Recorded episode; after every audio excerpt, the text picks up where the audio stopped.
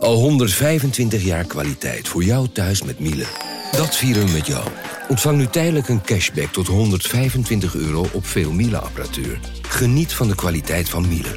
Voor perfect verzorgd wasgoed en kleding die veel langer mooi blijft. Voor een stralend schone vaat, even perfect als jouw diners. En een stofvrij thuis waarin echt hygiënisch schoon de standaard is. Check miele.nl voor alle feestelijke aanbiedingen. Hey podcastluisteraar. Ook op zoek naar een relevante invulling van je schaarse luisteruren? Tune dan in op de podcastserie ESG, even samengevat van BNP Paribas. Wij, Marloes en Aldert, spreken daar duurzame voorlopers en wereldverbeteraars. Waarover dan? Nou, bijvoorbeeld of we ooit duurzaam kunnen gaan vliegen. En waarom koeien in de stad nou een goed idee is? Dat en meer elke twee weken in een nieuwe aflevering. Dus abonneer je. ESG, even samengevat.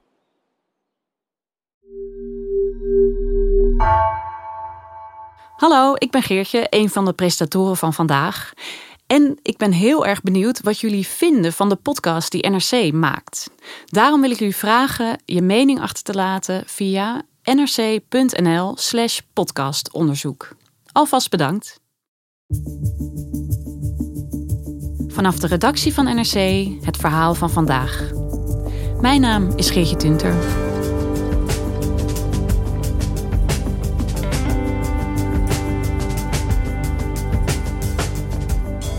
De vraag naar islamitische begraafplaatsen in Nederland is als gevolg van de coronacrisis explosief toegenomen. Redacteur Ingmar Vriesema zag hoe vooral Marokkaans-Nederlandse moslimfamilies noodgedwongen hun overledenen in Nederland begraven. Hiermee lijkt de trend om te kiezen voor een graf in Nederland enorm versneld. Er is alleen één probleem: ruimte.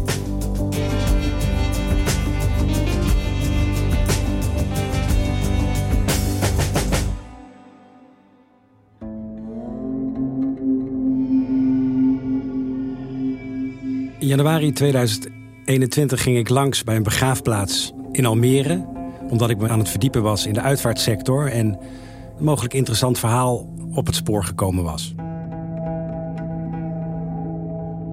Als je daar die begraafplaats oploopt, dan zie je eigenlijk iets wat in ieder geval ik niet verwachtte. Namelijk een vrij kaal veld. Lang en breed. Een soort rechthoekige vorm, 100 meter lang, 30 meter breed zonder bomen, veel zand te zien, vrij sobere graven. Dus eigenlijk anders dan je normaal gesproken gewend bent van een algemene begraafplaats. Ik sprak op die begraafplaats met de beheerder, de imam Ali Karametali, die mij het verhaal vertelde over wat er gebeurd was op zijn begraafplaats, waar het eigenlijk binnen korte tijd door corona enorm druk was geworden. Zo druk dat er een ruimtegebrek dreigde te komen. Het was echt een golf. Uh, massaal gingen we begraven, soms per week 35 mensen. Daarvoor waren we eh, enkeling, ik bedoel 10 per jaar misschien.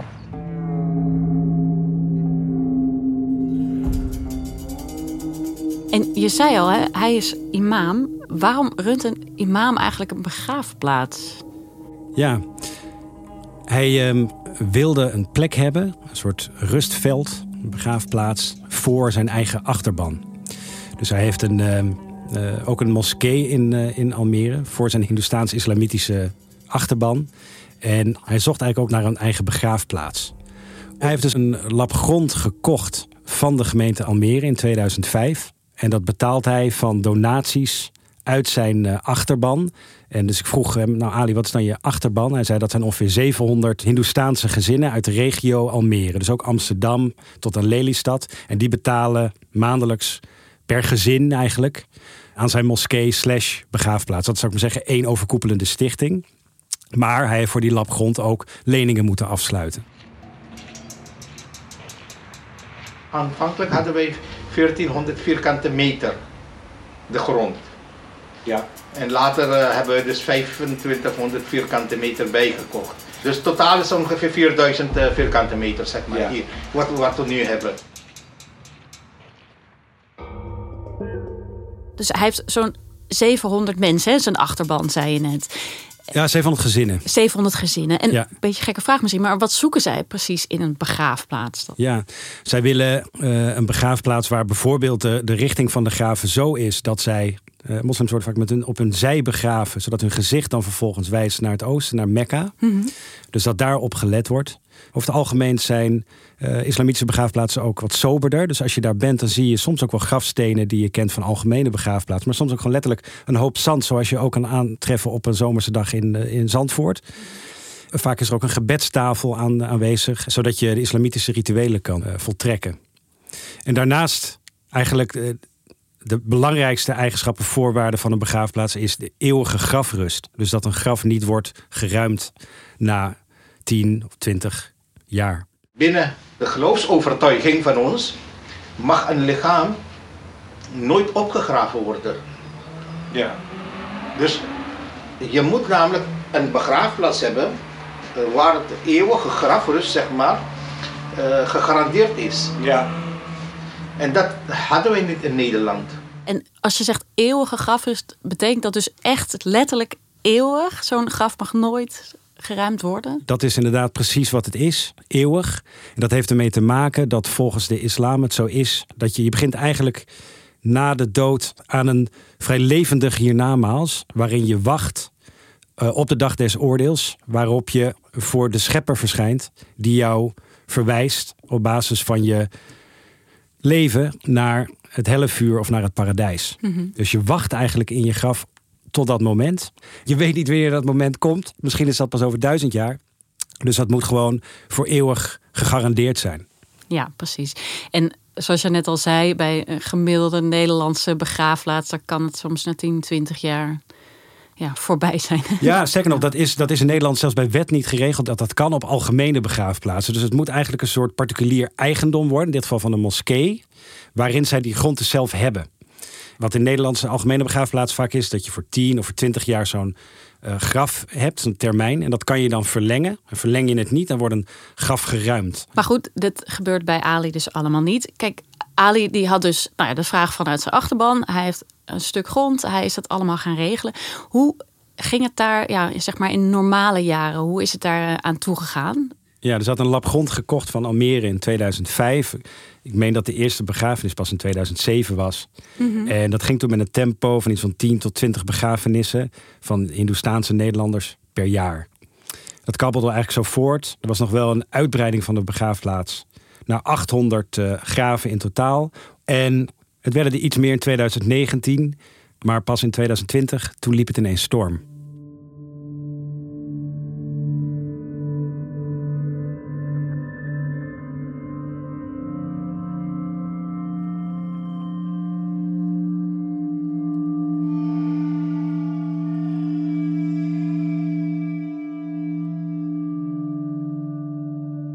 Half maart ongeveer ging het eh, luchtruim dicht van eh, Marokko. En dat betekende dat heel veel Marokkaanse Nederlanders die een dode te betreuren hadden, al dan niet door corona, konden hun doden niet meer repatriëren, het lichaam niet meer overbrengen naar het land van herkomst. En eh, tegelijkertijd wilden zij een islamitische begrafenis. En je zegt, het lukte niet om die lichamen naar Marokko te repatriëren. Dat, dat was dus wel heel gebruikelijk altijd. Ja, voor de eerste generaties eh, Marokkaanse en Turkse Nederlanders eh, is die, het idee van het repatriëren en, en eh, naar het leven teruggaan naar, en begraven worden in het land van herkomst heel belangrijk. Ik sprak ook een, een Marokkaans-Nederlandse familie die dus met die dilemma te maken kregen. Hun eh, eh, partner, vader van, van eind 70, overleed in juni 2020 en kon dus niet naar Marokko, terwijl dat zijn laatste, diepste wens was.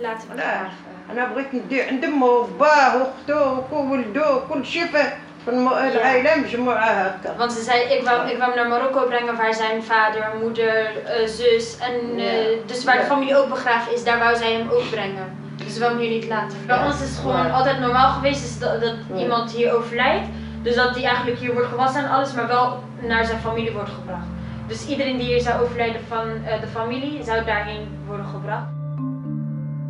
Het heeft te maken met een soort ja, heimatgevoel, kan je zeggen, naar Marokko. Eh, in combinatie met een soort systeem, ook een soort van, van een eh uitvaartpolissen. Die door banken in Marokko, El Chabi is daar een voorbeeld van, een bank, die geeft dat soort polissen uit. Een uitvaartpolis, zodat die repatriëring en ook die begrafenis in Marokko wordt betaald. Maar het heeft ook te maken met het, uh, het islamitische voorschrift van de eeuwige grafrust, dat daar gegarandeerd is. Dus die grenzen naar Marokko waren ineens dicht. Wat moet je dan eigenlijk als nabestaande? Ja, het is een heel groot dilemma. Want je hebt dus aan de ene kant die wens om je dierbaren te begraven in Marokko. En aan de andere kant heb je een voorschrift vanuit de islam om uh, de doden binnen 24 uur te begraven. Dat kon dus niet in Marokko, want die grens zat dus ineens dicht door een plotse uh, coronapandemie. Um, dus wat te doen? Veel Marokkaanse Nederlanders hebben toen gekozen voor koeling in een mortuarium. Of uh, een mortuarium van een uitvaartorganisatie of op Schiphol. Dus het, het koelen van het lichaam in de hoop dat Marokko zijn grenzen zou opengooien. Ja, dus er zijn heel veel mensen geweest die met hun overleden eigenlijk heel erg lang gewacht hebben op die manier. Vele honderden in het voorjaar, ja. misschien wel duizenden. Ja, maar die mensen moeten dus ook op een gegeven moment misschien de hoop verloren zijn. Ja, dat heeft geleid tot allerlei twisten binnen de familie. Van we moeten dit snel doen, dat is belangrijk. Want anders zit de persoon in een soort schemerzone tussen leven en dood. Mm -hmm. de andere kant zeiden ze, ja, we willen niet in Nederland. Waar moet je die doden nou begraven? Dus dat was het dilemma. Dit speelde niet bij Turkse Nederlanders, omdat Turkije hield een soort kier open voor repatriëring via vrachtvluchten. Totaal niet ideaal. De familie kon niet mee. Een ja. kist moest in een vrachtvliegtuig. Ja. Maar het kon wel.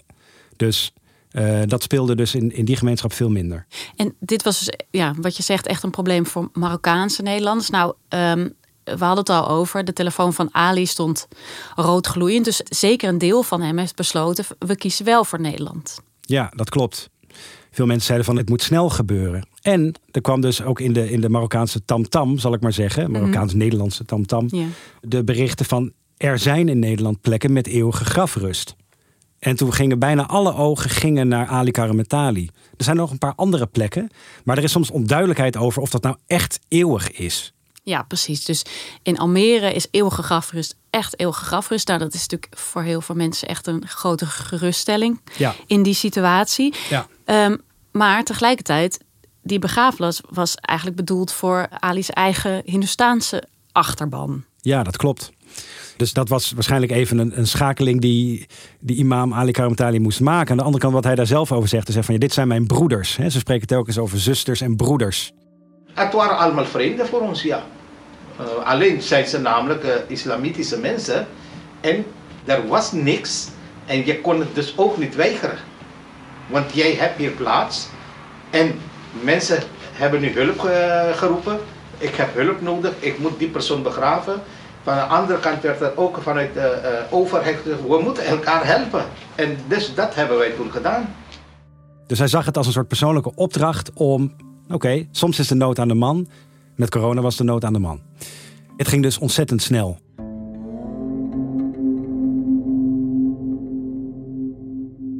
Ja, het begint dus allemaal vol te raken. Mensen kunnen niet meer bij hem terecht. Wat doet hij dan?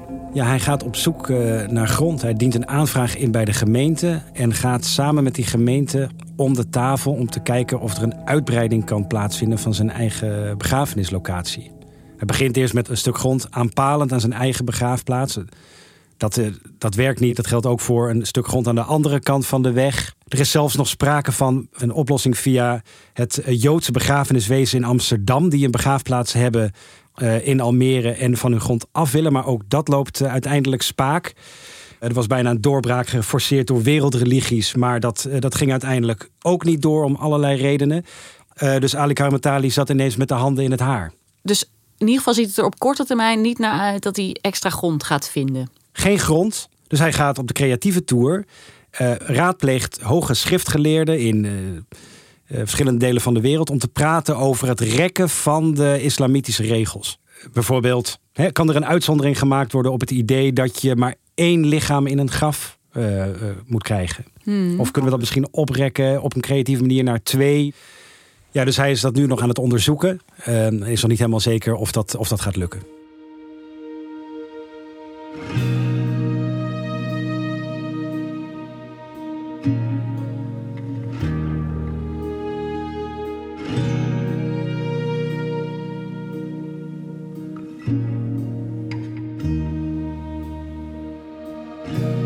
Ingmar, het is natuurlijk duidelijk dat de coronacrisis hier voor in ieder geval voor een deel uh, ja, verantwoordelijk voor is. Hè? Maar je kan ook denken, ja, straks gaan die grenzen naar Marokko weer open. Is dan dit probleem weer opgelost? Nee. Allereerst is het trouwens zo dat het nog steeds onder voorwaarden gaat. Dus dit, luchtruim is wel open, alleen dat gaat nu nog via Turkije, meen ik. Hm. Dus ook via vrachtvluchten. Dus het is nog steeds veel lastiger om doden te repatriëren. Maar los daarvan heeft eigenlijk deze coronacrisis een, een trend die al langer speelde enorm versneld. De trend om meer naar Nederland te kijken voor het begraven van je naasten. Oké, dus het is eigenlijk geen tijdelijk fenomeen. Nee. Het was eigenlijk al gaande in Nederland, voor onder jongere generaties van uh, Marokkaanse en Turkse Nederlanders, om uh, zich meer op Nederland te oriënteren. Nederland is hun land. Mm Ze willen hier begraven worden. Dus dat was al een trend. Maar door corona is dit explosief toegenomen. Omdat Marokkaans-Nederlandse families erachter komen hoe moeilijk het kan zijn tijdens corona. En ook omdat nu dus uh, een opa of vader of wie dan ook begraven ligt in Almere of Zuid-Laren. Ja. Of in Bergen op Zoom, dat is ook nog een plek. En zij willen daar dus ook zelf komen te liggen. Dus ik was ook aan het praten met uh, de zoon van Ali Karametali, dus hielp op die begraafplaats en helpt, uh, Mukhtar. En toen werden we ineens onderbroken door een, uh, een Marokkaans-Nederlandse vrouw die een vraag had. Ik zie dat er een paar plekken gereserveerd staan, hè? Ja. Kan je dat doen? Nee, dat kon vroeger wel, maar nu niet meer. Nu niet meer? Nee, nee. Oké, Ja? Aangezien Marokko elke keer opent en sluit. Ja, ja, ja. En uh, wij hier allemaal opgegroeid zijn en zo. Dus wij hebben eigenlijk ook geen... Ja, alleen mijn vader ligt daar nu begraven. Ja. Maar ik zou hier graag ook gewoon in Almere. Ja. Tenminste. Ja, ja, nee, ik begrijp het. Die zoektocht eigenlijk van Ali naar extra grond staat eigenlijk helemaal niet op zichzelf. Maar daar hebben we ook gezien hoe moeilijk dat kan zijn. Klopt. Er zijn tientallen verzoeken vanuit moslimorganisaties en moskeeën die bij gemeenten aankloppen van wij willen een islamitische begraafplaats. Wilden we misschien al, maar nu willen we het helemaal. Dat heeft corona eens en voor altijd duidelijk gemaakt. Maar als je bedenkt dat het nu al problematisch is. Kijk, we hebben natuurlijk een aanzienlijke groep islamitische Nederlanders hier. Dan wordt het in de toekomst natuurlijk nog veel lastiger. Ja, en dat, die toekomst die dient zich al aan. Dus allerlei gemeenten zijn nu aan het zoeken naar een plek. En Rotterdam heeft nu een locatie op het oog. Utrecht ook. Den Haag niet. Die zegt we hebben eigenlijk geen plek binnen de gemeentegrenzen. In Amsterdam loopt het stroef. En dat zijn nog maar de vier uh, grote steden. Maar aan de andere kant, er is wel een soort constructieve denkenrichting. En dat is namelijk dat er op Nederlandse autochtone algemene begraafplaatsen steeds meer plek ontstaat.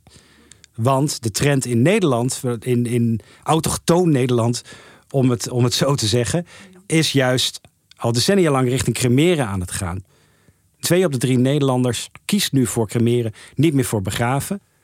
Ja, dus daar verschijnen steeds meer lege plekken. En eigenlijk zou je dus kunnen zien dat die algemene begraafplaatsen steeds diverser worden. Ja, en dat kan je natuurlijk op verschillende manieren zien. Je, je, kan je voorstellen dat er politici zijn die daar een nummer van maken en daar dan spreken over de islamisering van onze begraafplaatsen. Hmm. Je kan het ook zien als een voorbeeld van de ultieme integratie, dat ook dus na het leven er gekozen wordt voor Nederland.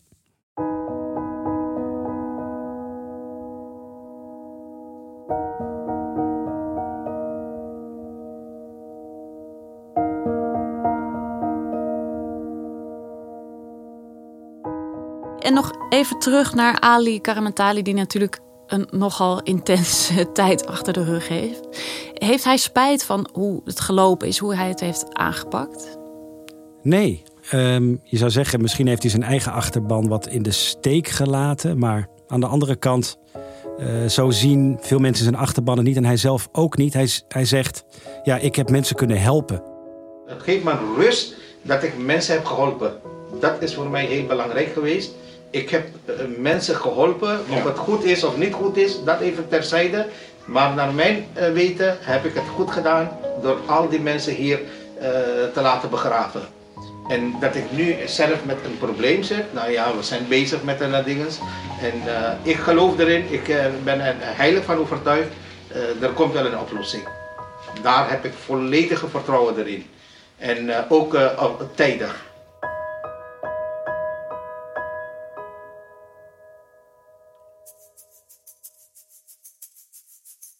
Dankjewel, Ingmar. Graag gedaan.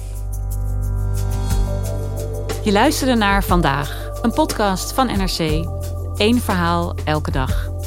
Deze aflevering werd gemaakt door Lis Doutsenberg, Henk Ruigrok van der Werf en JP Geersing. Plaatsvervangend chef van de audioredactie is Ido Havinga. Dit was vandaag, morgen weer.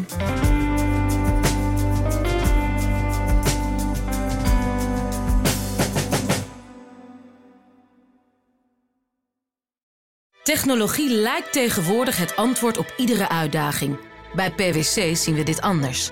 Als we de potentie van technologie willen benutten, kunnen we niet zonder een menselijk perspectief. Human-led, tech-powered noemen we dat. Ga naar pwc.nl.